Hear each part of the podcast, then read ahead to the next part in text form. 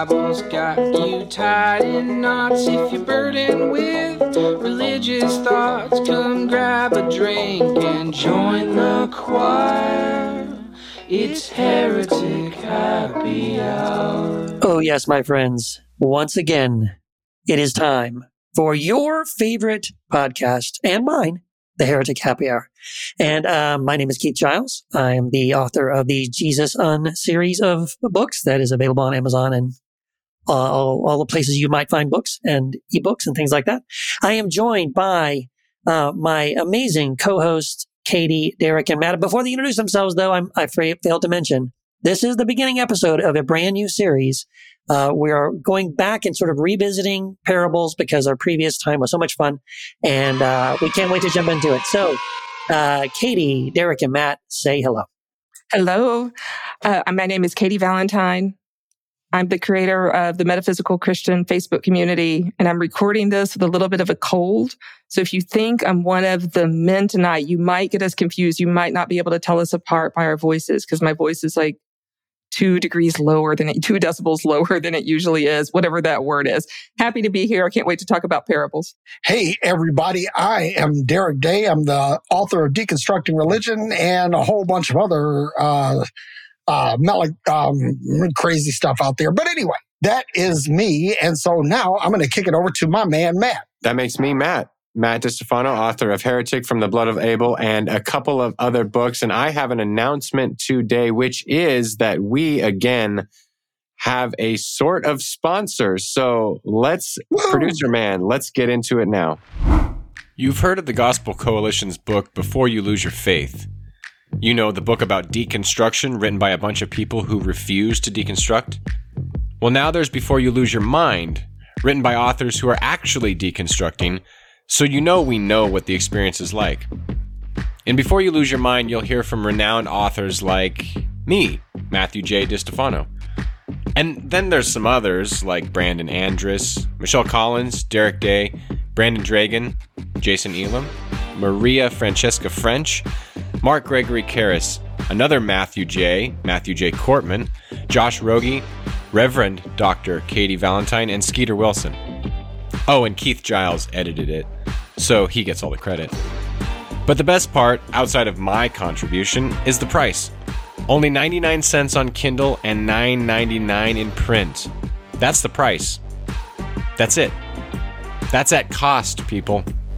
Pick it up today on Amazon from Quoir Publishing.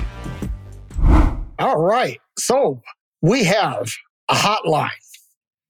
And if you want to get in touch with your favorite heretics, you can do so by exercising finger dexterity, which I found that there are some people that have issue with that term finger dexterity. But I like finger dexterity because if you are if you are adept with your digits, there's a lot of things that you can do. A one lot. of them being a lot. Oh, so many.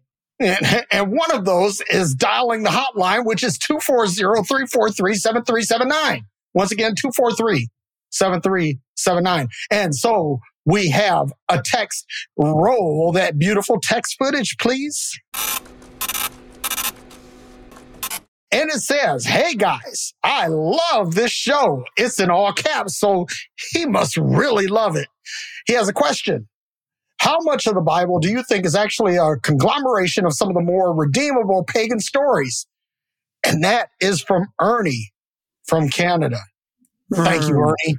Thanks. Thanks, Ernie from Canada. fir- first, first off, we are worldwide, and we already knew that. But someone from Canada listening, all right, we'll take it. yeah. Who, Hey, who hey, want? hey. Uh, who want? Hey, A. Um, I want to Katie, I'm, I'm compliment a the little question. He, he he didn't he didn't include which province from Canada. yeah, it it's could be whatever. nan- none of it. Nobody knows except people in Canada. So, Who, who wants to tackle this one first? first? Katie, I- Katie, well, I think I just want to start by saying I really enjoy the framing of the question by the more redeemable pagan stories. I was and I'm not sure what makes it more redeemable or less redeemable, but I'm really enjoying that. And uh, I'm framing my answer. I'm just starting with the compliment. Yeah. Well, I was going to say that too. Like, uh, I'm kind of trying to rack my brain. Which are the more redeemable pagan stories? Um, I can't really think of any. That's Uh, a good question. I good think question. that that should be a topic for a show. Yeah, redeemable pagan, pagan, stories. Redeemable pagan stories. Add it to the pile. I mean, the list. well, for instance, um, I was doing just a tiny bit of research on on parables earlier today, and I read a very I read a very nice article by Mary Ann Beavis, um, who I referenced in the first parable series, uh, that talks about like the similarities between parables and fables, like Aesop's fables. Right.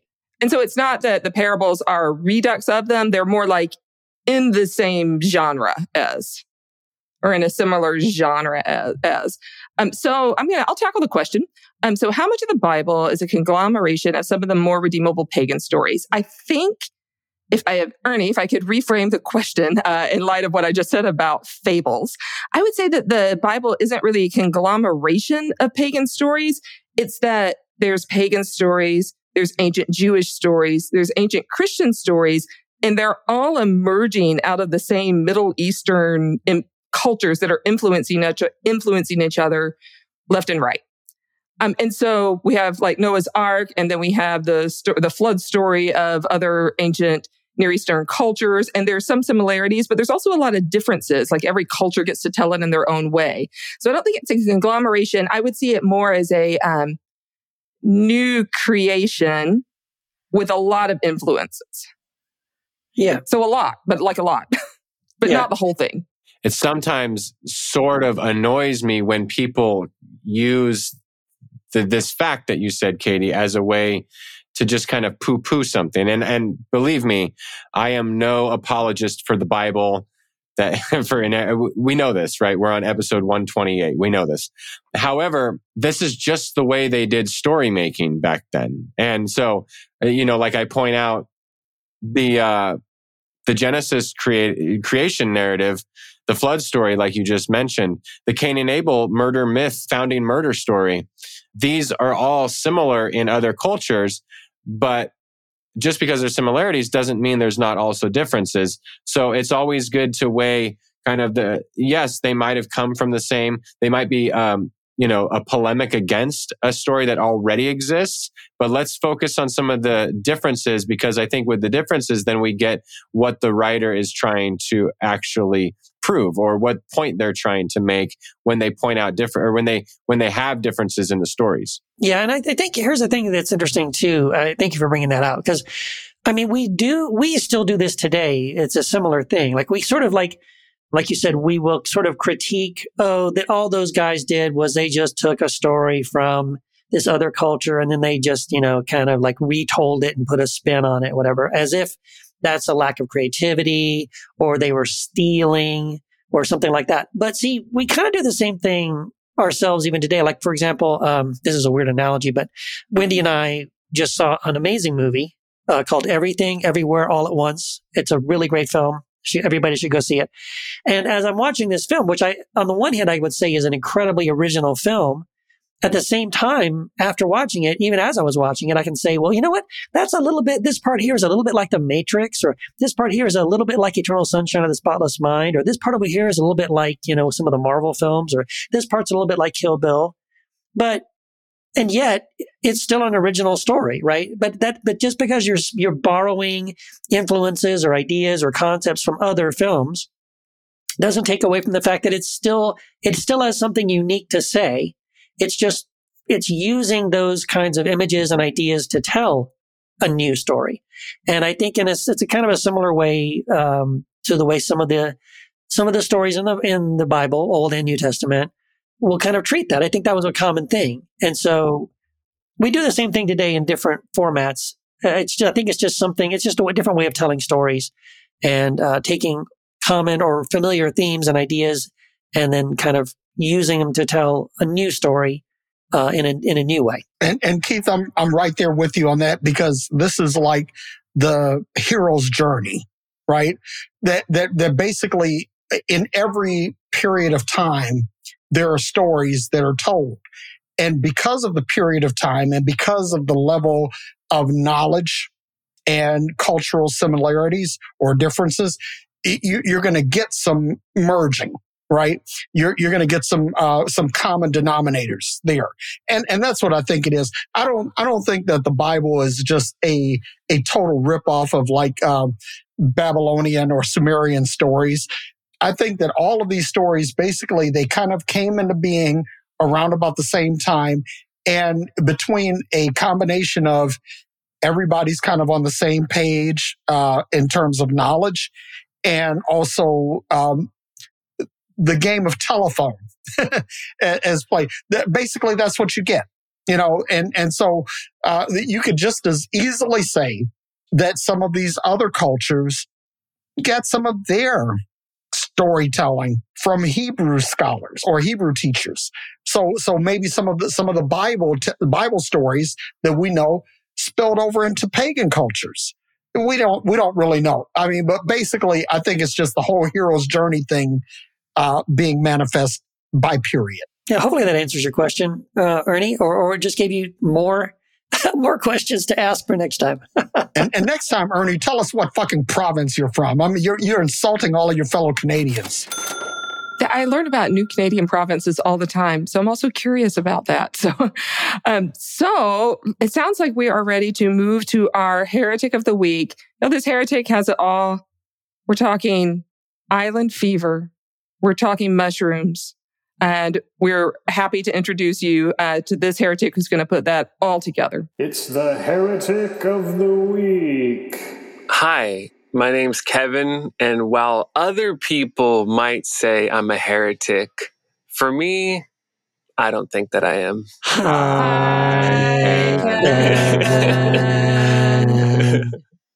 I, I, love the um, the creativity with which people approach that answer. Some people are very reluctant. Some people are like, yeah, call me a heretic. I don't care. Kevin, another unique response. Welcome to the show. Yeah.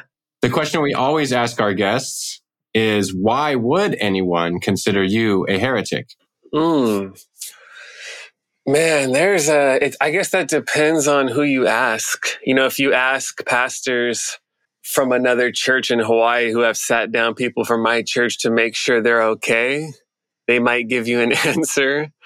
If you ask uh, other people around Hawaii who I've been scared might protest outside of our church at some point, they might give you a different answer. But I think out here, since I've been leading, because I'm in Hawaii, one of the reasons people might say that is my blatant disregard or indifference to the normal boundaries they operate within in their day to day lives as Christians.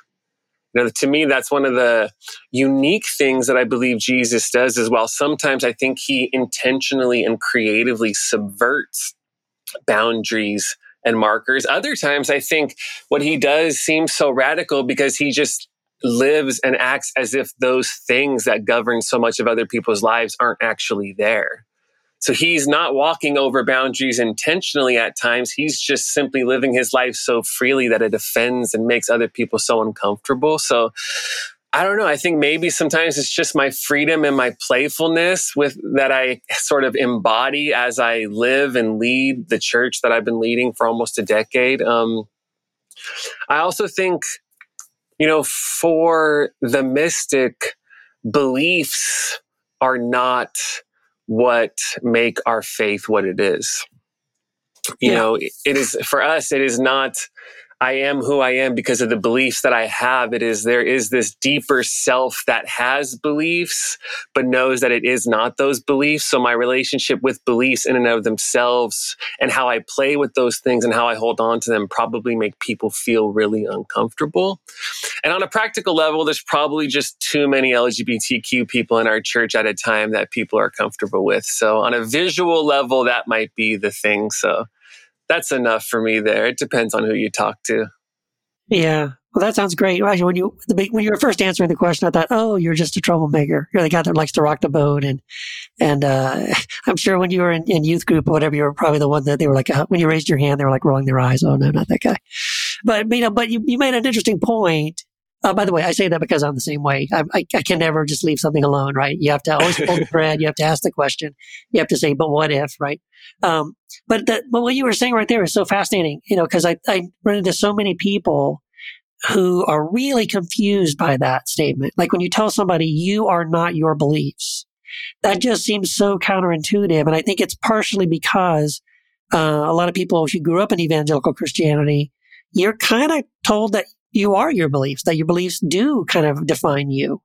Um, and so can you talk a little bit more about that? Like help. So let's say I was saying, Hey, Kevin, that makes no sense to me. What do you mean I'm not my beliefs? Obviously, if I believe X, Y, or Z, you know, I'm going to behave a certain way. So, you know, I, I sort of in a way am what I believe because I believe this. This is what I do, how I behave. So why, how can you say, you know, your beliefs are not part of your identity and, and what's the distinction there? Well, I think when it comes to radical transformation, the, the journey is really not the beliefs of the self. It's actually the radical death of the very self that you are over identified with that is having those beliefs. And I, I, do think that happens for evangelicals. Now, perhaps if you ask me more about my journey, which I think you might, we'll talk more about how I've never been in, when you brought up youth group, I've never been in youth group. I didn't know those existed growing up. I had a very unique journey to get to. I've learned about those things on the peripheral later in life as I ended up in a Bible college and my life took this turn. But your beliefs, to me, I think the way they function for people, say when you talk about evangelicals, is the beliefs are like a spark that get the fire going. That's cool. The spark is necessary. It gets the fire going, but the spark is not what is going to cultivate that flame 10 years later. You know, you start off with your beliefs and hopefully eventually that person will move into direct and immediate experience of the spirit. And so when I say you are not your beliefs, it's that's one of the things you experience in contemplation and in prayers, it is actually a conscious experience of the self that is beneath, before, and beyond any of the beliefs that you have. So you have an experiential knowing that says, I'm over here having beliefs that are over there, and I'm not those beliefs, and I'm not those thoughts, and I'm not those emotions which is why for the mystic it's always easier when you talk about deconstruction or going through stages of faith it's you're asking me to change beliefs that were never the deepest part of who I was in the first place. So those aren't the earth shattering things they are for people who are so over identified with their beliefs. So beliefs are helpful. They're eventually, they're just not going to keep taking you further into more and more freedom and more and more spaciousness and more and more liberation. So they're helpful. They're just not everything. Yeah. And, and that approach allows people to allow their ideas and beliefs to change without so much stress and anxiety uh, and fear because again they it sounds very much like when someone's meditating right? Like when you're in meditation right you're instructed to uh, allow thoughts to come into your mind. Don't try to hold on to them. Don't grasp them but also don't you know don't push them away either but just observe them. Here they come. There it is. There it goes. Here's the next one. And then the more you do that, the more you recognize, you do kind of start to recognize it. Oh, I'm not those ideas. I'm not those thoughts that are walking through my brain. I'm the one observing them. Right. Mm-hmm, absolutely. Yeah. Yeah. Very cool. Yeah. So beliefs, I mean, they're important, but they're just not as important as a lot of religious people think they are when it comes to loving people, when it comes to working for justice, when it comes to compassion, when it comes to your own personal experience of freedom, there's a lot greater limitations on beliefs and what they're capable of doing than I think most people give them credit for. So, I would love to hear a little bit about how you got from point A to point Z, where this is where you are now around orthopraxy over orthodoxy or, or beliefs. You mentioned no youth group. I'm trying to imagine. I'm trying to imagine life without all the fun songs that I learned as a youth. Uh, so tell us a little bit about your background and where you started and how you ended up where you are. Yeah, that's that's why I a lot of the funny traumatizing. There's a there's a thin line between those things for a lot of people in youth group apparently. But a lot of the stories i hear i get because you know i entered into that world later. So it's me sort of watching a movie. I didn't have those experiences. So i can sort of look at them and laugh at them without, without my own personal trauma of you know, here's chocolate, it's yummy, or here's a cookie on the inside, there's like cotton because that's the hidden sin in your life, and the kids are like choking on it. Like I never had those things. I oh. just hear those stories and they amuse me. You know, I I went to Catholic school first, second, and third grade. And then in fourth grade, I went to a public school. And at the public school, there was so much fighting and cussing in the LA Unified School District that for me at that age, I was like, this is salvation. Like, this is it for me. We can, like, this is it. it, it at, at Catholic school, I remember saying shit once, and this girl looked at me and started running to like the office to tell me, and I was running alongside of her, like, no, no, please, please. and at the public school in fourth grade, I'm like, you can fight here, and no one really cares. and I stopped going to like mass my family my dad comes from like a traditional irish catholic family and like i'm like i'm done with catholic school. I don't want to go to mass. And my parents didn't push me and i'm really grateful for that.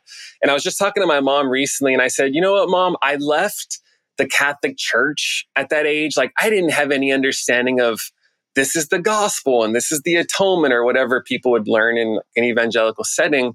I said mom i left with a pleasant indifference to god. Like i wasn't on fire for God. I had no notion of a personal relationship with Jesus, but I also didn't have the trauma. I didn't have any antagonism. I didn't have any oppositional energy. It was just like an indifference that didn't really make a difference in my life. Like I was like, it's cool. Like I don't want to go, but I'm like, I'm not tripping. You guys just do what you do. It wasn't a part of my life. That's why I tell people sometimes, like, if I say I didn't grow up in the church, it's I didn't grow up in the church culture. Because I really, I didn't know youth groups existed growing up. I didn't know about any of those. I didn't know about evangelical churches. I didn't know about worship, you know, like in the like sort of charismatic sense of it. I'd never heard of those things. So I had, so after that, that's like the background. Cause even though I'm like, that didn't really stay with me in a conscious way, we never know how those things affect us on these unconscious sort of cellular levels. Sometimes our understanding of God operates in unconscious ways within us. That's why people are like, I no longer believe in God and they still feel terrorized by God when they make mistakes, right? That's a fascinating thing.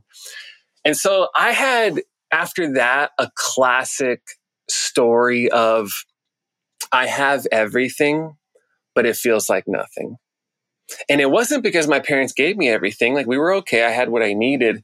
But growing up, I you know, was playing basketball and was expected to play in college and was kind of doing my thing with there. I got into music at a very young age and had money offered to me at a young age for it. I was selling weed and had money and, you know, you have girls and I had the life as a teenager that, at least in my world, everybody wanted. And I knew that. I was like, I have a life everyone around me, even people older than me, would want. Why am I still so restless? Why am I still so unhappy? It's that classic, you have everything, but it feels like nothing. And at about six, eh, 16 years old, I started experimenting with mushrooms, right? So, people listening in, my book coming out May 31st, it's called The Making of a Mystic. And the subtitle is My Journey with Mushrooms, My Life as a Pastor, and Why It's Okay for Everyone to Relax.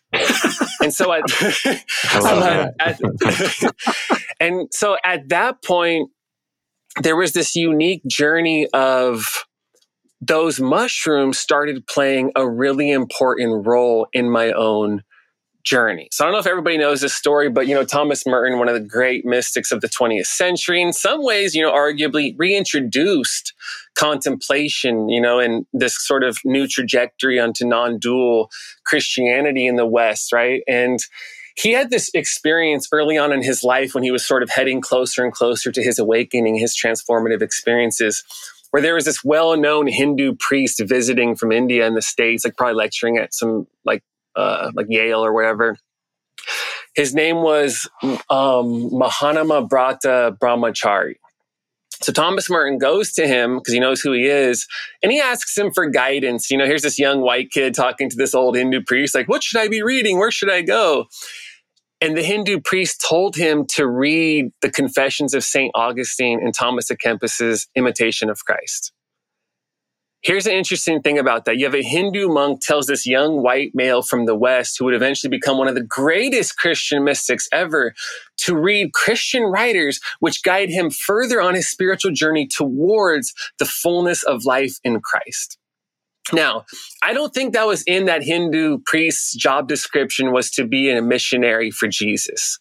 But in that moment, he became, he became this unexpected missionary pointing Thomas Merton further towards the fullness of Christ. And in the same way, mushrooms were pointing me further towards the fullness of life source, whatever was out there. And I sensed that and I knew it when I was a teenager It was like every time I took the mushrooms, I would, yes, I would have all of the classic tripping out experiences and I loved it. Let me just not say it was just me only on a spiritual quest. Like walls would open up into multiple dimensions. You know, I would black out on a on a mountain and wake up and not have my eyesight and think I went blind for a while. I would have all these amazing experiences.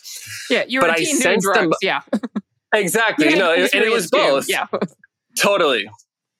And it, it was both for me, but I did sense in the mushrooms that they kept saying yes, but keep going yes, you are getting closer. They were the sign that was pointing me further. And so as that was happening, my journey was I started to see through my own illusions. I took a radical inward journey that eventually led me to God. And I think the illusions part where so many mystics use that language for me, that was central to my own journey was I'm like, why am I spending so much time playing basketball? Do I love this or does my ego just need this for a sense of value?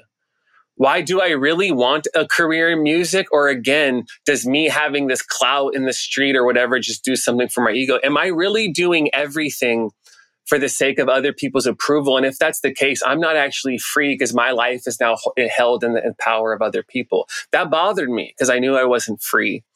And so that all led me to this profound i can tell you in more detail it's not necessary but at 18 i had this profound spontaneous awakening moment with god while i was on mushrooms. It was the 10th time that i did it. And in that moment i could feel light and love and life being like infused into my body. Like i could feel this radical sense of love being like to me it was this cosmic and universal yes that was being spoken over me and really enveloping me into the moment. And what's funny is that night I was at my girlfriend's house at the time when it happened, who's now my wife all these years later. I don't know how that happened for her because she's seen me in some weird situations. But even Keith, when we talked about the role of beliefs, in that moment, I, I called my parents to pick me up at four in the morning as I was coming down from that trip. And I remember driving home. So I'm 18 years old. I was driving home and I thought to myself, it's not just that I'm having new thoughts about life. It's the fundamental I that is having those thoughts that has been changed. That is not just a rethinking of concepts and new beliefs. That is the rewiring of consciousness and a transformation of our very foundational sense of self. And so from that moment on, I never did psychedelics and hard drugs again. Cause like I tell people, why would you go back to the sign pointing you to the ocean when you're already in the ocean itself? Never did psychedelics again. It took me a couple years to quit smoking weed after that. It's going back and forth. But from that for me there there was no pastors though there was no altar calls. My first experience of god was direct immediate experience of spirit and just universal affirmation. So for me it was experience and the beliefs came later. And my relationship with those beliefs always reflected that. Yeah, I gotta say, I feel a little ripped off because I unfortunately took the Augustine path when I could have taken the shrooms path, and it sounds like I would have had more fun had I had I chosen the term. Well, the Augustine, you're just going to leave to a lot more self hatred for a while, right, you know, before right, you move yep. forward. yes, you have to go through all that kind of stuff first. And sure, you some self hatred and some like sexual issues, but after that, you, you know, right. hopefully you can work through that. Yeah, there's a whole lot of stuff. Poor eyesight after all the Augustine, you know, it's really dead. So not only self hatred, but your eyes are tired too. Yeah. Yes. I read yeah. Confessions when I was young. I was like, I'm good. well, I, I, would I would caution as a fellow reader of Augustine, not, though not anytime recently, and someone who's done mushrooms multiple times. If you read Augustine first and then you do the mushrooms, you may have to encounter Satan first because I had some trips that were not so they were enlightening, but they were hmm. not majestic. I've had I've had nice uh, moments with them, but one in particular, I, I, stumbled off of a mountain, missing my shoes, and I didn't hmm. know who the fuck I was and it was uh, I haven't done mushrooms since, but it was mm. eye opening. In and I guess I needed that, and you know maybe mushrooms are, are, are a way to point you. I mean, it's kind of like they they do what you need them to do, but not necessarily what you want them to do. Yeah. Mm, mm, mm. Feel like we should have a PSA, like we should send everyone to watch an after school special now. what, what, would you do? Well, yeah. when to say yes, when to say no. Right. Augustine or mushrooms? when I, you know, wrote this book and, you know, came up with the title, I'm like, that title actually captures the book. Cause a lot of it, like when there's some, like from my perspective, more evangelical ish people, I've, you know, I'm like, I've been in talks with them about being on their podcast. I give them a little like, uh, what's the word I'm looking for? You know, like a disclaimer where I say, Hey, I just want to let you know in no way is this book me, is this me you know, being an advocate for, you know, the psychedelic, the, the, the, you know, healing use of psychedelics or whatever new research is emerging right now. And there's a lot, there is Sure, a lot yeah. there. Yeah. I say that was just the role of my experience and I just own that. Cause I'm like, the whole book, I'm like, yes, I tell parts of my story of how mushrooms, like, there's a chapter called Mushrooms and Missionaries. Like I said, how mushrooms were like a missionary pointing me further. And the other one is actually a chapter about that awakening experience. But I'm like, you could do a whole interview on me without, you know, even referencing mushrooms because so much of the book is just the mysticism of the mundane and what does it mean to be a mystic? What does it mean to be free? What does it mean to be awakened when you're driving with your kids after school and they're being kids after school? What does it mean the day after you're leading a church when your ego feels like this? What does it mean to be separate, distant from, and to not be so over identified with your ego that you can actually pastor and lead from a free place where you don't burn out, where you never have serious health issues, where you don't over identify with your role? So a lot of the book is the feeling, the simple feeling of freedom every single day and how that works out. So it, I had a little like on in the chapter. I don't want people to think like this is this guy's just doing this. He's a pastor who now ate all these shrooms and he left the church. I'm like, it actually was reversed for me, you know. Yeah. So, so You make yes, it Adam, we join the church. you can make a PSA if you. I won't be offended if there's a PSA, you know, disclaimer on this episode. I, I think our crowds are beyond PSAs. It was it was Oh, no. in. No, no, no. Actually, They'll be well, offended by the PSA, Right, not yeah. you not having one. Yes, Right. our, our, our audience will be will be disappointed that we had to say anything. Yes, um, but but you know, so get us. So so you had your epiphany. You had this amazing uh, spiritual experience, right? That kind of brought you to this place of realization. But then, how did you get from there to where you are now? So, like, what did you then? Then you joined a church, or then you read Augustine, or what? What happened? yeah at that point you know that was that was the christmas break of my senior year of high school when that happened and i was ending that year like am i i'm you know people a lot of people assume i'm going to play basketball in college i right after that started recording music for the first time and i had you know well-known drug dealer in my neighborhood offer me a lot of money to support me in that process you know and I had a whole different life back then, you know, with what I was doing. But I knew deep down, I was like, everything I've been searching for through all of these different means, I have had experience of in that moment. And it was not a one time experience I forgot about. It was this, you know, I have this chapter in the book called Peaks and Paths. And I'm like, whatever you experience on the peak has to become that which you become on the path whether it's Christians going to youth group or going to a big conference, like Jesus. Next week, they're like, what was that again? Or the person who goes to Burning Man, you know, and does what they do and they come back and, you know, they're still just as neurotic and stressed out as ever. They're the same. To me, that's, those are the same things. And for me, that wasn't a one time thing. That was my whole life led me up to that moment. That was, I was on a conscious quest for truth before that because I made it, I had this deep kind of thing within me where I was like, if there's nothing out there that's really real, that's all I asked for. Before that experience, I said, all I want to know is what's real. I wasn't looking for Jesus. I just wanted to know what's real. And I had this thing within me where I was like, if there's nothing out there and no sort of trajectory and intentionality in this universe, well, then like, I might kill myself because why would you keep suffering without meaning? You know, that was a part of this wasn't a small thing that happened. This was my whole life. And this was a life changing moment. And so through my own process of disappointing and not meeting every expectation every person in my life had, I moved to Hawaii later. And I, I, I walked away from basketball. I walked away from music and everything I had worked my whole life for because my girlfriend at the time had moved to Hawaii to go to University of Hawaii. And I was like, one, I love her and I want to be with her. And I was like, two, I have to get away from where I was just to get, try to get sober and get out of that life.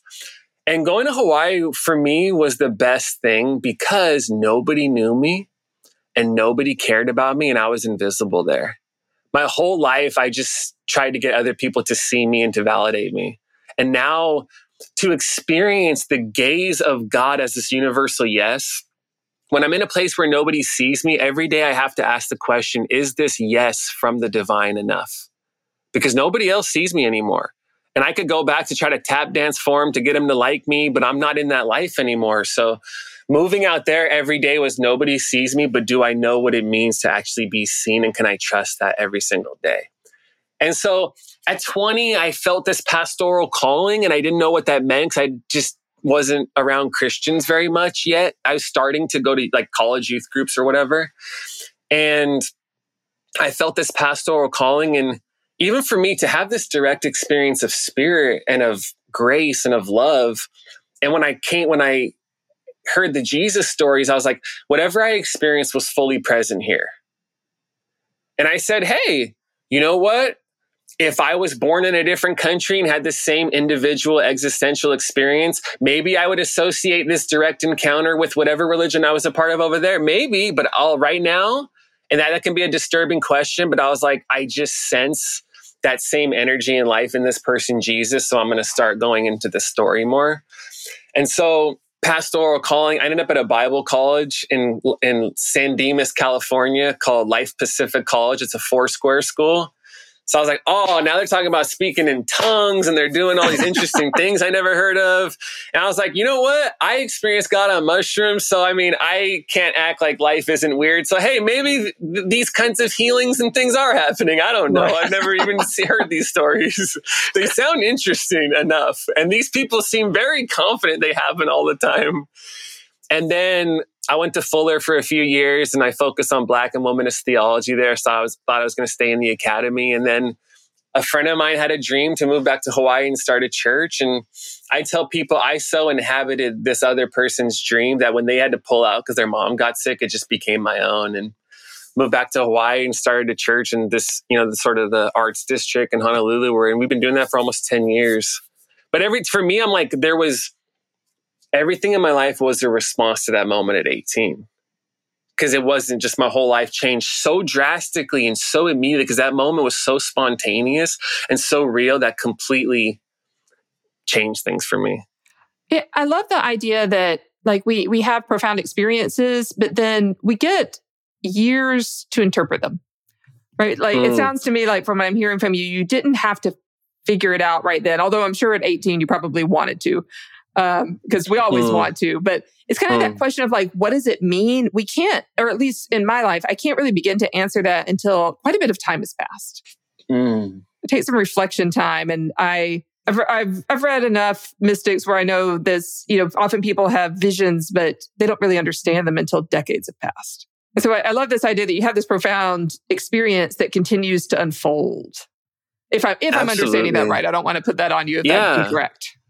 No, we are always interpreting our experience through whatever, you know, stage of consciousness we're in, through whatever concepts we have available to us. And I didn't have a lot of religious concepts available to me at that time. And I had no solidified framework that I was kind of, you know, already operating within.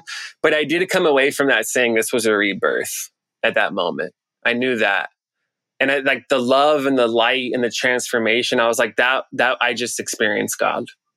I had enough of I had that. And I said, this was a rebirth. Cause you know, that moment where I said, I'm not just having new thoughts, but the foundational I that is having those thoughts has been changed. I knew there was this deep and radical transformation of my sense of self that happened that was separate from just what I thought. But absolutely, as time, you know, that, that's that, that's a great point that you make. You know, later on in life, you, that's why Kierkegaard says, you know, you live life forward and you understand it backwards, but you get concepts and you get frameworks later where you're like, oh, you know, even like think about psychologically. Now you understand trauma. You're like, that's why my body was doing that at 21 in those situations. That's why I would shake and whatever. And I remember being in my early 20s and I was at a church in Costa Mesa, Keith, called Rock Harbor for five years oh, or whatever. yeah. Until I moved back to Hawaii. I knew Pete Shamrock. yeah, yeah, me too. Um, he actually forgot to call me because I was supposed to teach something with him at Rock Harbor. It was my first ever chance, one of my first times ever trying to teach. And he, t- we planned it, and then he forgot to call me. When I found out they did it without me, I actually like got emotional and shed a tear. But don't tell him I said that. He, yeah, we'll, we'll, we'll edit that out. Of the um, but I do remember being in my young twenties and thinking, why is it other people would say they have an experience of God, and I'm not doubting that, but their life wasn't transformed so radically as mine. And I thought to myself, because my journey, when you think about a spirituality of subtraction and everything's about removing things out of the way, I said, prior to that direct experience of God, I had let go. I had confronted and let go of so many illusions and faced so much of my own ego structure and why I do what I do that by the time I had something, by the time I was in a, a space to experience this new yes, I had already said no to so much of the things that are getting in the way and sort of trying to convince my heart this is where you're going to find life. But it wasn't until that's, you know, five years later, I'm in church making, still making sense of what happened there. And the more you grow and you, your stage of consciousness changes, you have a different view of reality and you're able to make sense of things more and more. And yeah. That's really fascinating. Yeah. Uh, Kevin, this has been so great. I really have loved hearing your experiences and your story. And again, still very jealous of you for taking the, uh, not taking the Augustine path.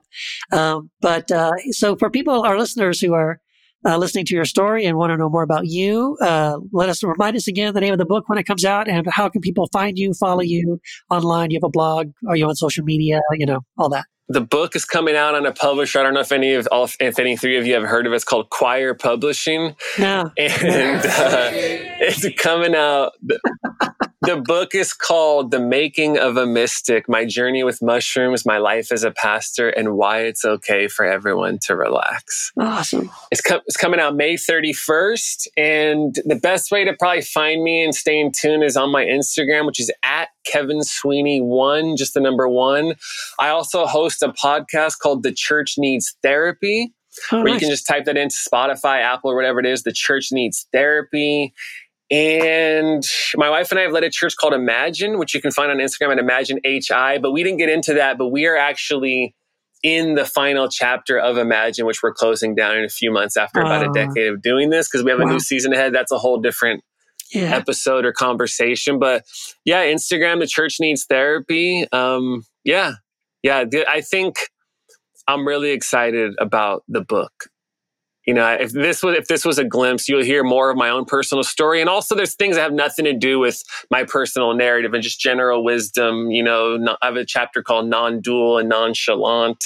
You know about non-dual and what that means day to day. So yes, if you're interested in any of that, please check that out. Buy a copy for you and for your friend and for your mom or dad too, because they will Christmas appreciate. there you go, listeners. Three yeah. three copies. That's the minimum requirement. Yeah, absolutely. Awesome. Thanks for being with us. Yeah, I appreciate you. Wow.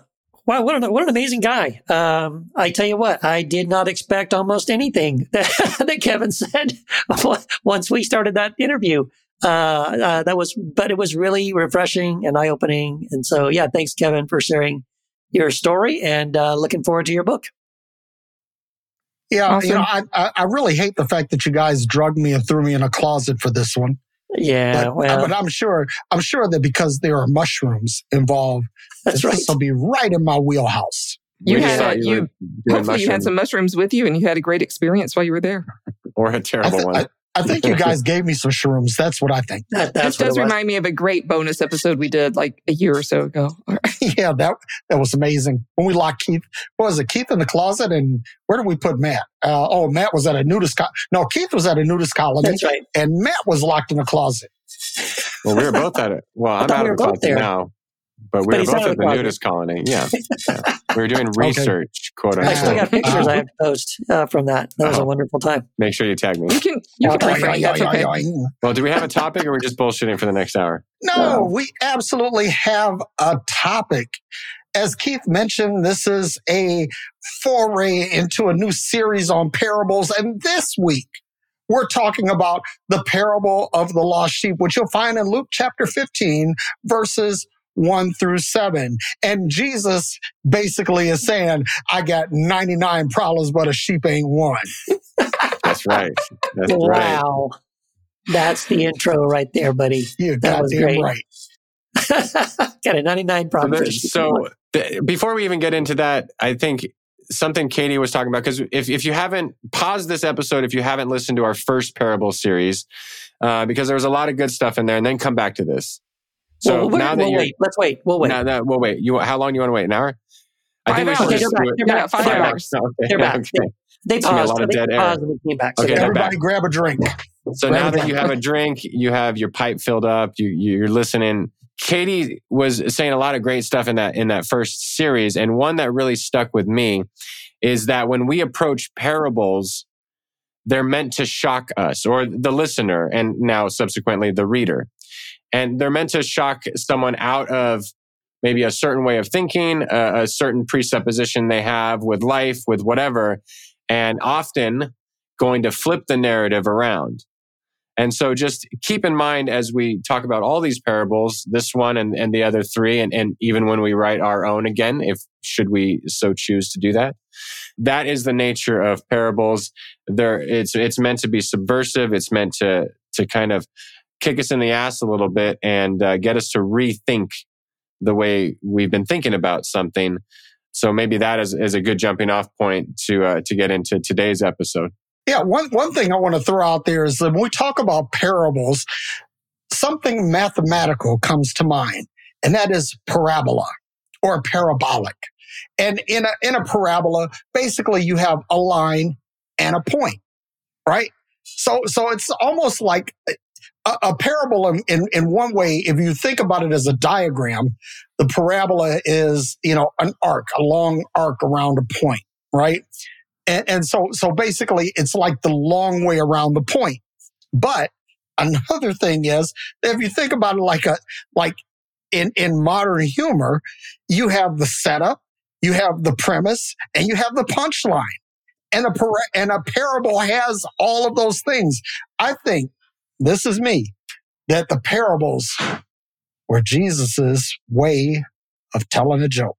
Wow, but he wasn't very funny. or I No, just I mean, you know, lost Yes, translation. here- heard here's the thing. It, it depends on your sense of humor, where, you where you fall. You know, period, period. Think period. We're talking about, you know, period earlier. We're talking about period now. It's like yeah, the, the some people like Carrot. Top and some people don't. Yeah. Yeah, So- or Gallagher. You know, Oh, I, yeah. Gallagher. Yes. I think the punchline in this one may come at the very end of the chapter when we're supposed to empathize, not empathize with the son who gets screwed. To me, Right. that's the punchline. I'm like, are you fucking kidding me? Really? Yeah. Um, and so like that, but that, that may just be a helpful kind of frame for the parable of the lost sheep because it's so iconic. It's, it's been challenging for me to think about it in a way that could shock me because it's so iconic in our in our Christian culture. We see, you know, so many churches have this picture of a really white Jesus with the lamb on his shoulders. Um, and so this is like the first of the three parables of the lost parables in Luke 15, the parable of the lost sheep, the lost coin, and then the lost son, or the what we call the prodigal son. Um, so it's been fun for me to think about this and to challenge myself to try to even think about it in a new way. Um, and so, Matt, I know this is one that you chose. I'm kind of curious what was standing out to you about this parable. I, I I think that Christians, you know, the average run of the mill Christian, I don't mean that as a pejorative, I mean just your average Christian, um, all knows this parable. They all they're all familiar with it. I'm sure they've read it a thousand times. They've heard it probably preached from the pulpit. I just I I want I think I want them to understand the universality of it. And so I think Christians approach this still with an, an exclusive mindset of, oh, well, Jesus is just going after the lost Christian who is already a Christian. Whereas I think Jesus, Jesus' mission often transcended borders, economic borders, uh, honor shame borders, even like cultural and religious borders. You know, you go back to Luke 4, where he's telling, you know, his first quote unquote sermon is that like he's going to, he, he makes the point that Elijah and Elisha bless even Naaman the, the Syrian. Um, this day of Jubilee is not just for those in, in our crowd. And so I see this as like Jesus would go to the extent of, of going after people and helping others and, and who aren't just the ones we think that you know that that that, that he should and and i and and so i think this this should shock us into um kind of an ex- uh, getting out of our exclusivist mindset. And i also think jesus to derek's point is sort of being funny at the end and ironic.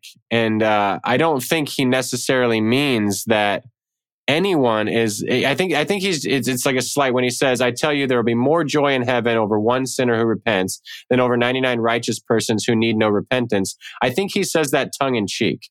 I don't think he means that any of us are really righteous so that we can you know oh we're already in we're already in heaven we're already yeah, god's children. I think he's using that as like a a, a slight and I, I think that's that's there to shock them, and I and I like that. I think so. Yeah, I, I, I guess I've always. It's funny that you this kind of you were saying like you think a lot of times Christians uh, interpret this as Jesus going after the lost, sort of like the backsliding Christian, I guess. Because that's funny because I never heard of it that way. I, I always thought of it as the he's going after the lost she meaning the the sinner, the the lost person that hasn't hasn't uh, you know walked the Romans road or prayed the sinner's prayer or you know, doesn't know the four spiritual laws or what, any of those things. But but it's funny because if you do think of it that way, then it's like, well, Jesus is the one going after that lost, quote unquote, lost sinner, non Christian believer person. So well, then what's the problem? Like it seems like Jesus, if that's the way you look at it, then Jesus is he, he's he's got it under control. He doesn't like send other shepherds to go get them, right? Evangelize them, change them. It's like, no, Jesus is going to do it. He'll take care of it. Uh, it's, it's all good. And he'll bring them back into the fold. So it's, it's complete. It, will it'll become now once again a, a, a, complete, not 99, but a full 100, like a complete number. Uh, the full number of the sheep will find eventually one way or the other end up in the fold. And maybe that's just me reading it through a universalist, uh, lens, but that, that's kind of what it, how it reads to me. Well, and it's obviously real quick, and then and then I'll uh, you know step aside and let someone else say some things. But it's the opposite of typically how a lot of Christians, if it is like going after the backslid, if it is, this is not how those who deconstruct are treated. No one No. goes after us, No. really. I mean, like we're told to fuck off. We're Right. told to. I mean, not in not so many terms because Christians don't say those words. Hold on, Right, let me you hit get my the Christian version. real Hit quick. that bell. There, Yeah. I got it. You get the Christian version of it, right? You know, oh, uh, you know, we will gossip, but we'll call them prayer requests, or, or we'll just pretend like we're in Kafka's Metamorphosis. We pretend like we don't exist. Uh, we've transformed into some ugly monster bug, and now the family just, uh, well, we don't talk about Matt anymore. We don't talk about Keith. Yeah, we don't And talk so about like- Bruno. Or, We don't talk about Bruno. We don't talk about anyone who's deconstructed. Nothing. So it's it's like the op. Like again, I don't think most people are getting shocked by the parables the way they should. No, I agree. Exactly. So looking for what's shocking about it, like for a lot of evangelical Christians, the universalist aspect would be shocking. It'd be like, wait, what the hell? What? Um, but yeah, but I, I think there's way more to it. And that's what I loved about a previous parable series is that because I, I, I always have come away from these episodes, even with parables that I think I know, oh, I, I know what this means with all these different perspectives that I would have never considered before. Now, you know, I, I'm going to throw something a little bit different here because when, you know, before I stopped preaching, this was how I interpreted it. Because basically that word repent means to change your mind, the metanoia, right? So, so it, it, it's basically this parable is centered around thought. It, it's the, the one person who misses the mark and then changes his mind. The one who stumbles but then gets up. The the one who who doesn't have his thoughts together, and the one who does. So it, it, it really has to do with it has nothing to do with with with sin or or or trying to get right or get left kind of thing. This is all about getting your mind right and gathering your thought. Basically, you can have 99 thoughts that are going in the right direction, but that one will derail you. So you want to go and get that thought, as Paul would say, bringing every thought into captivity, into the obedience of Jesus Christ. Yeah, I really like that, Derek. Um, I want to sort of probe the parable by detaching the shepherd from Jesus. because that's so often the way we're, we're taught that the shepherd must be Jesus. But one of the things I felt like we explored in a, in a helpful way in the previous series was not making the parables an allegory. And so I'm curious who, you know, how else can we understand or see that shepherd uh, as well? And so I'm being very informed by my year, almost a year now in Ireland. And where I live, there's way more sheep than people. Like they are just everywhere in the roads, stopping cars for them. And right now there's little lambs bounding around in these green fields. It's flipping iconic. Uh, that would, that would really, absolutely fuck with my appetite. they're really cute. I know you. I can't eat them. Like I can't eat them. Um, but not a couple of months ago, uh, my spouse and I were, we went through a gate and we closed it, but it had a gap that like we couldn't close. And uh, it's, I don't know, it's on this pathway, but there's just sheep all around. And like four or five sheep got out and we don't know anything about sheep. We were like, what the, what the hell do we do? Do we let them go? But like there was a busy road uh, a couple of hundred feet away. And so he went and we basically sheepdogged them back through the gate. So it was, it was kind of fun. But in this instance, we became these shepherds. Like we didn't know what we were doing but we became the shepherds. And so like who else can be the shepherd besides Jesus in this in this instance? Well, and, and, and back to what I was saying is that you are the shepherd of your own thoughts. Yeah. yeah. You yeah. are responsible for gathering your own thoughts. Yeah, that's I was gonna I was gonna say I think um, that's right because I mean looking back at the text, you're right. Jesus doesn't make himself the shepherd. The way he frames it, actually, he tells it as which one of you having the sheep doesn't go. So he, he actually flips it around to say, no, you're the shepherd, right? So if you're the shepherd and you've got the sheep, then what, how would you respond? How would you react? So I guess, you know, it's again, it can be a metaphor for lots of things. I, I love the idea that you were saying, Derek, about it being uh, us kind of thinking about our thoughts. Um, but yeah, it seems like if you took it that way, it could be a lot of things, right? Well, and interestingly, we tend to make Jesus the shepherd, but no one ever makes the woman searching for the lost coin Jesus. Or the spirit. See, but see, wow. I, th- I, think it is That's interesting though, because see, Jesus does tell these three parables back to back, right? So it's the good shepherd, yeah. the spirit, uh, the woman, the woman looking for the coin, and then the father. And I actually, I have, uh, re- like, t- I've, I've taught it that way, like, because it's a weird way of, if you think it in a Trinitarian sense, in these three parables. It's first, it's the, the, the good shepherd, if you want to say that's Jesus. Jesus. And then, and then the woman is the spirit, the spirit and then the yep. father is God, is God the Father. So in a way, you could look at it that way. That's one possible way to frame it. If yeah, you, where's the goddamn organ when you need it? but true confession, I'm not a Trinitarian. Yeah, I'm just saying. Yeah. I'm not sure I am either, but I, but but that is one way. If you are looking at it from a Trinitarian perspective, then that these trio of parables, it is fascinating that it is a let's say a young man shepherd, a father, and then in the middle is a is a woman, uh, father, son, spirit. You know, it, it could it could you could make a case that it could be read that way. Again, if you were leaning Trinitarian. I don't know if I'd go that far, but I see what you're saying. Yeah, I just I've, I've always found it interesting. Like, but I mean, think of it this way, I guess. Like, uh, and I know our topic is supposed to be the the not not the other two parables in the triad here, but at least in the in the triad of parables, at least in one of them, it's the, there's a woman, right? He does he does put a woman in there uh, as the example rather than assuming that it's a man, a male shepherd. Although again, he flips it back around to say you. So you, as anyone listening, Ha, you was a euphemism for sheep. you. wow, wow. Where's that? There you go. Thank you. That was nice. This is what I want to say here is that, again, going back to thought, right?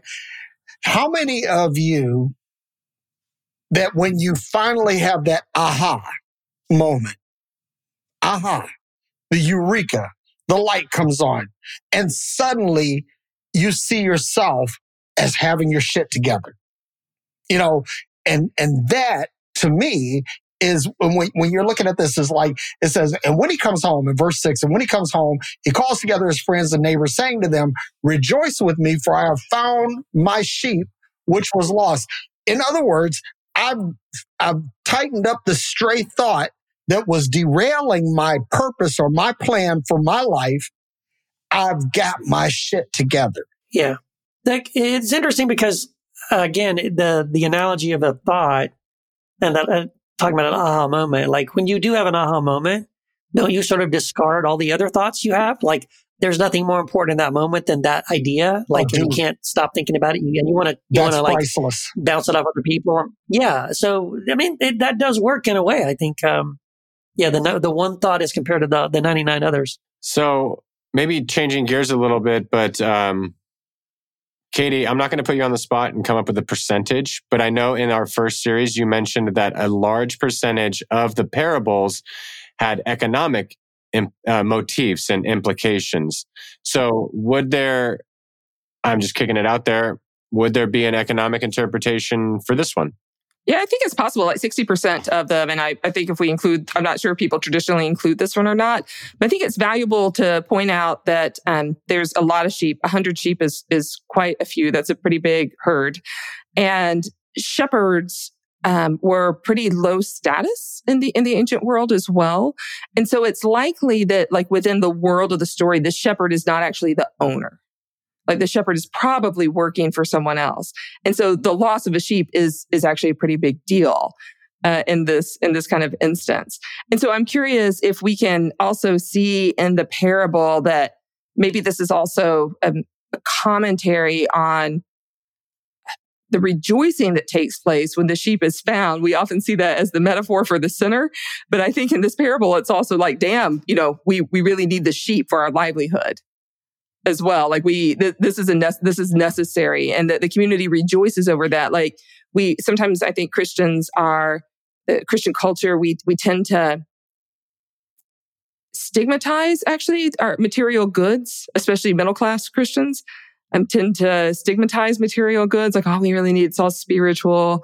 But if you're um, if you're in a position where every sheep matters and every coin matters, like the parable of the lost coin, then the loss of these is a really big deal. And then another, just another thought I've had is that, um, especially for this parable and maybe for the lost coin too, it, Jesus does make the analogy to sinners who repent, who change their ways, uh, who change their minds.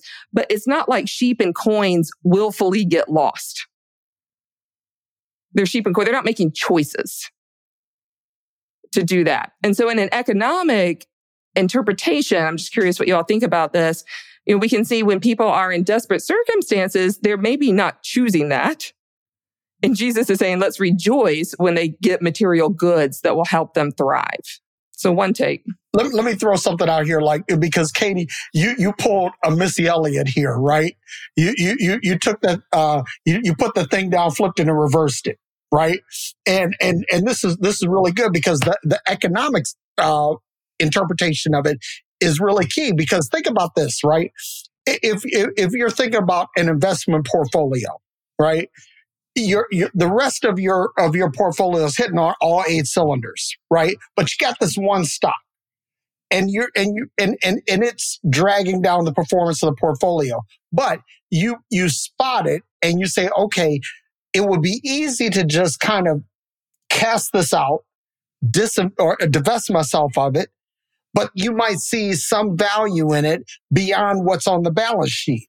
And you say, okay, let me let me hang on to this or let me do a little bit of research because I may be able to redeem this and and make it a an active or or vital part of my portfolio.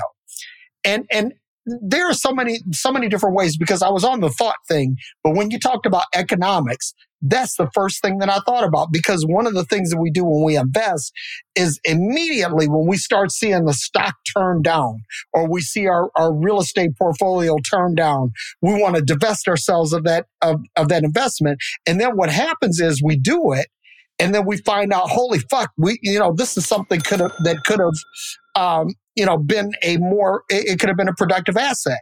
Or it, it, it could have actually made us more money.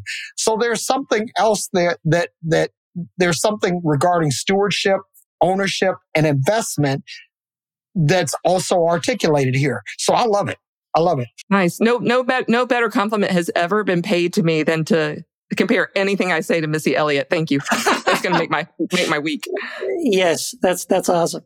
Uh, so I wanted to say like, what I was thinking when you were saying that, Katie. This is so fascinating because now, so if you frame it, the this parable in in economic terms, and again, like kind of put yourself in the place of probably a uh, someone living close to poverty who is working for the landowner slash you know sheep owner livestock.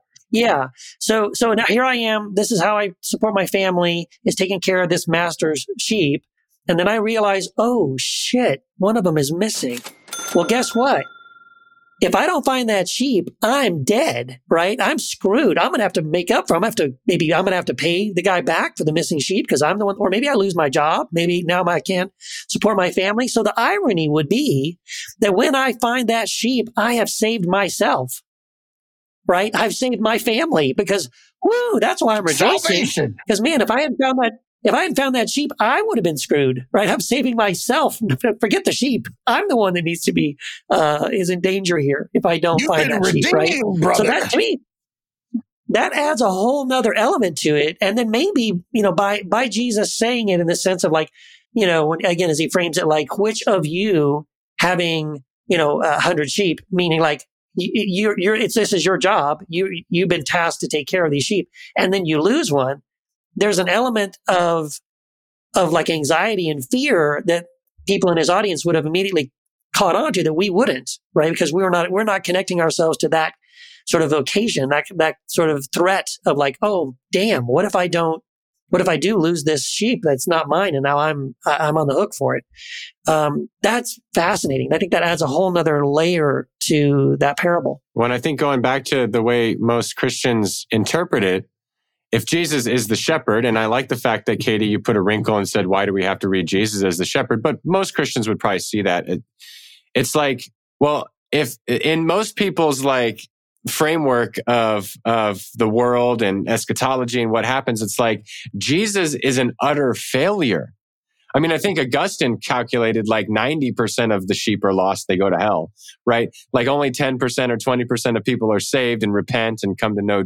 It's like the, the, the common Christian narrative is that Jesus came to save people and he fails at saving most. At least the, oh. at least the Calvinists say he didn't come to save everyone. Well, I mean, oh. the Calvinist God's a dick, but at least the, at least the Calvinist God accomplishes what he came to do, right? The, but the, the non-Calvinist God came and just like kind of shit the bed, like didn't do that great, you know? I mean. Like maybe saved. Oh yeah, I got to hit my own. There you go. I thought we cussed so much that we're only doing the F word. We're not. uh, We're, we're doing. Yeah, I know. It's hard- it's to- Okay. We need a, we need a gauge. Like at what point does this qualify as a, as a, as a curse word? But do you, but do you see what I'm saying? Like in the common Christian interpretation of this, Jesus is not a very good shepherd, and and and, and if and if his God is any, I mean, any his father is any uh, of an asshole like like Christians say he is, like Jesus is going to have some answering to do because most of the sheep get away. Well, yeah, that's interesting. The Calvin version of that parable would be that, um, you know, Jesus is a good shepherd because he saves the one and the, he loses the other 99. They, Yeah. they all, Yeah, they all burn in hell. Yeah. They're all lost. The the elect the the elect one makes it, but those ninety those ninety nine He saved the 1% and the other 99% are going to burn in hell. Yeah. those ninety nine are barbecue. Yeah. To hell with them. Oh, Delicious, delicious Oh, barbecue. barbecue. Oh, listen, I, I- listen, I smoked a leg of lamb for for Easter. it was I love lamb. In prep in preparation for this It was parable. This awesome. parable. so and I was in a restaurant the other the other day, and they were serving black-faced lamb, and I was like, "That's just it's too personal. I can't. It's too personal. I can't. Those lambs are Yeah, too don't cute." tell me that their face was Yeah. like, yeah, don't, don't tell me that. Blackface. Yeah, is that, is Yeah. that uh, I don't know about Yeah. that restaurant. It's no, seriously, right? It's. It, I actually looked it up. I got so curious. It's a variety of sheep. Yeah, I was gonna Yeah, say stand, I, I know, but it sounds really bad. oh God! I think I went to one of those restaurants in Georgia once. Yeah, the, the Blackface Cafe. Oh, And it you just threw weird a 'cause it whole was- state under the oh, bus. Because it was all white people. It was really weird. There were all white people there. Yeah, it's really odd. Oh, where were you? I regret telling the story. Sorry. and, and, and Keith says, I was born a poor black man. yes, right after our decolonizing series too, huh? I know. Look at that. I didn't learn a damn thing. We've learned nothing. I've learned nothing. Sorry. I think you have to go back and re-listen to that. I'm in real tears here. Oh, anyway, back back on back on track here. We're, I think that ship sailed. Yeah. we're, we're off. We're off. The, all right. Well, you want to land the plane? No, we got we got we got to have something else. Any any last thoughts on this parable? uh, I, again, I just appreciate. I, I love being able to sit down with all you guys and and talk about these parables because I'll be honest. At the beginning of this, I know I was looking at the parables. We had each of us had selected some parables to to go into the second series with, and and the parable of the lost sheep. I was I was thinking, yeah, there's not going to be a lot to pull out of that because it's pretty straightforward. But I love that I'm wrong. That is like, oh my gosh, no, there is so much in this parable.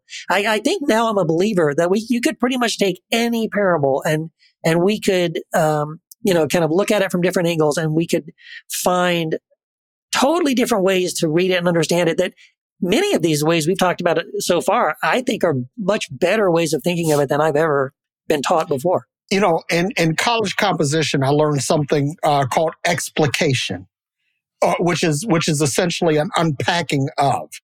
And and I really believe, and I'll, I'll be honest, right? This is me. I, and you guys know, I, I really don't have use for a whole lot of Bible stuff. But the parables to me hold a very special place in my heart because basically it's taking a really outrageous concept or, or, or outrageous subject and, and using it to teach something that's really very basic right? In other words going going really out on the deep end to try to make a point so so i'm really when whenever we start talking about the parables and i'm really excited about the series because when when when I get to talk to uh, listen, the only time I, I, really enjoy talking about anything biblical is when I'm talking to you guys. Anybody else, I, I honestly I could give less than a fuck. But but when when I'm when I'm talking with you guys, it's like it gives me a chance to take these things and unpack them and show the practicality of it. Because if nothing else, if nothing else, you could say that this man Jesus was a teacher of practical application. I think, um, yeah, I love, I, I agree. I love that, Derek. I, I think the thing that's kind of occurring to me, and I'm just working it out right now as I'm, I'm I've been looking at the parable and that, you know, the parable really ends at verse six. Rejoice with me, for I found my sheep that was lost. And then everything after that is commentary. The just so I tell you, there'll be more joy in heaven over one sinner who repents. I'm going back to that idea that the, you know, sheep doesn't have a lot of agency. It's not choosing to wander. And in my experience, most people, when they hurt other people, including, you know, evangelical family and friends who are hostile to those who are deconstructing, they're not doing it to be purposely hurtful. I mean, we, we've all had the experience where someone is trying to hurt us and, and they do so. That's different. But when people are, they're not trying to be hurtful. They just are. I feel like that's, and my, myself included, when I do that, I'm, I'm kind of like the sheep. I'm not deliberately doing something hurtful. But when I realize it as a human, I'm not a sheep. So as a human, when I realize it, it's up to me to um, make that metanoia, to make that turnaround. Like that's the repentance is doing it differently. It's not, it's not about me being bad or good or anything like that. It's about realizing, oh gosh, that action is actually causing harm to someone maybe I can do that differently. Yeah, I think it's about awareness. And I think that's the point. That's the point of like the story of Peter not realizing what he's doing until the rooster crows three times. It's like a, it's like a, an alarm goes off. And if we're unaware of our actions, we will go through things without thinking of them. We will hurt people and not think about our, our, our conse- or the consequences of our actions. And we need to have that awareness and be able to change our behaviors, our minds, our thought patterns, and be present with things, be present with people, listen to people with empathy and compassion. As Derek would say, that's the ingredients of love. And, and we will go through like the pejorative sheeple unless we're aware of things. Yeah. I just had a weird memory of a, of a line from a movie and it's a really, really obscure. But if you guys have ever seen a movie called The Big Kahuna, uh, with Danny DeVito, Um, there's a line because it's a, it's a great, it's a fascinating film because in the film there's a Christian character who's sort of the goody two shoes evangelical Christian guy, and um, he kind of totally blowed. Like the company is going is about to go bankrupt, and they need this big account. They got to land this big account. They're at some convention, and um, it's super important for them to land this huge sale because if they if they do, everybody's got a job, and they, they the company continues. But if they blow it, it the, everyone's going to lose their job. They're going bankrupt. It's over. And of course, the Christian guy blows it because when he finally gets the meeting with the big the big account, instead of selling him on the on the you know the company you know what they want to do he instead decides to share the gospel with him.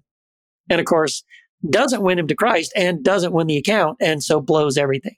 And, um, it, eh, there's a great scene there where Danny, Danny DeVito's character is talking to the Christian guy and he's like, uh, talking about, um, talking about, you know, character and things like this and, and having regrets and all these kind of things and how this adds to your character and things like that. And the guy says, are you saying, so the Christian guy says something like, um, so you're saying until I have something to regret, I, I can't really have a true character? And he says, Oh no, I'm saying you've already done plenty of things to regret. You just don't know what they are. And it's when you discover them, then you will see this horrible thing you've done and you wish that you could do it over again, but you'll know that you can't. And so then you pick this up and you carry it with you. And then that's, that's this regret that adds to this character. And we've all done that, right? We've all been in that place. We've all said something we didn't intend. We've all hurt people that we love, whether, you know, intentionally or unintentionally. And then you've got this, that becomes this thing where, yeah, you, you have to, that's that, that's that true repentance of like, damn, I wish I could do that over again. Uh, I wish I could make that right. And quite often we can't, right? Yeah. Well, good.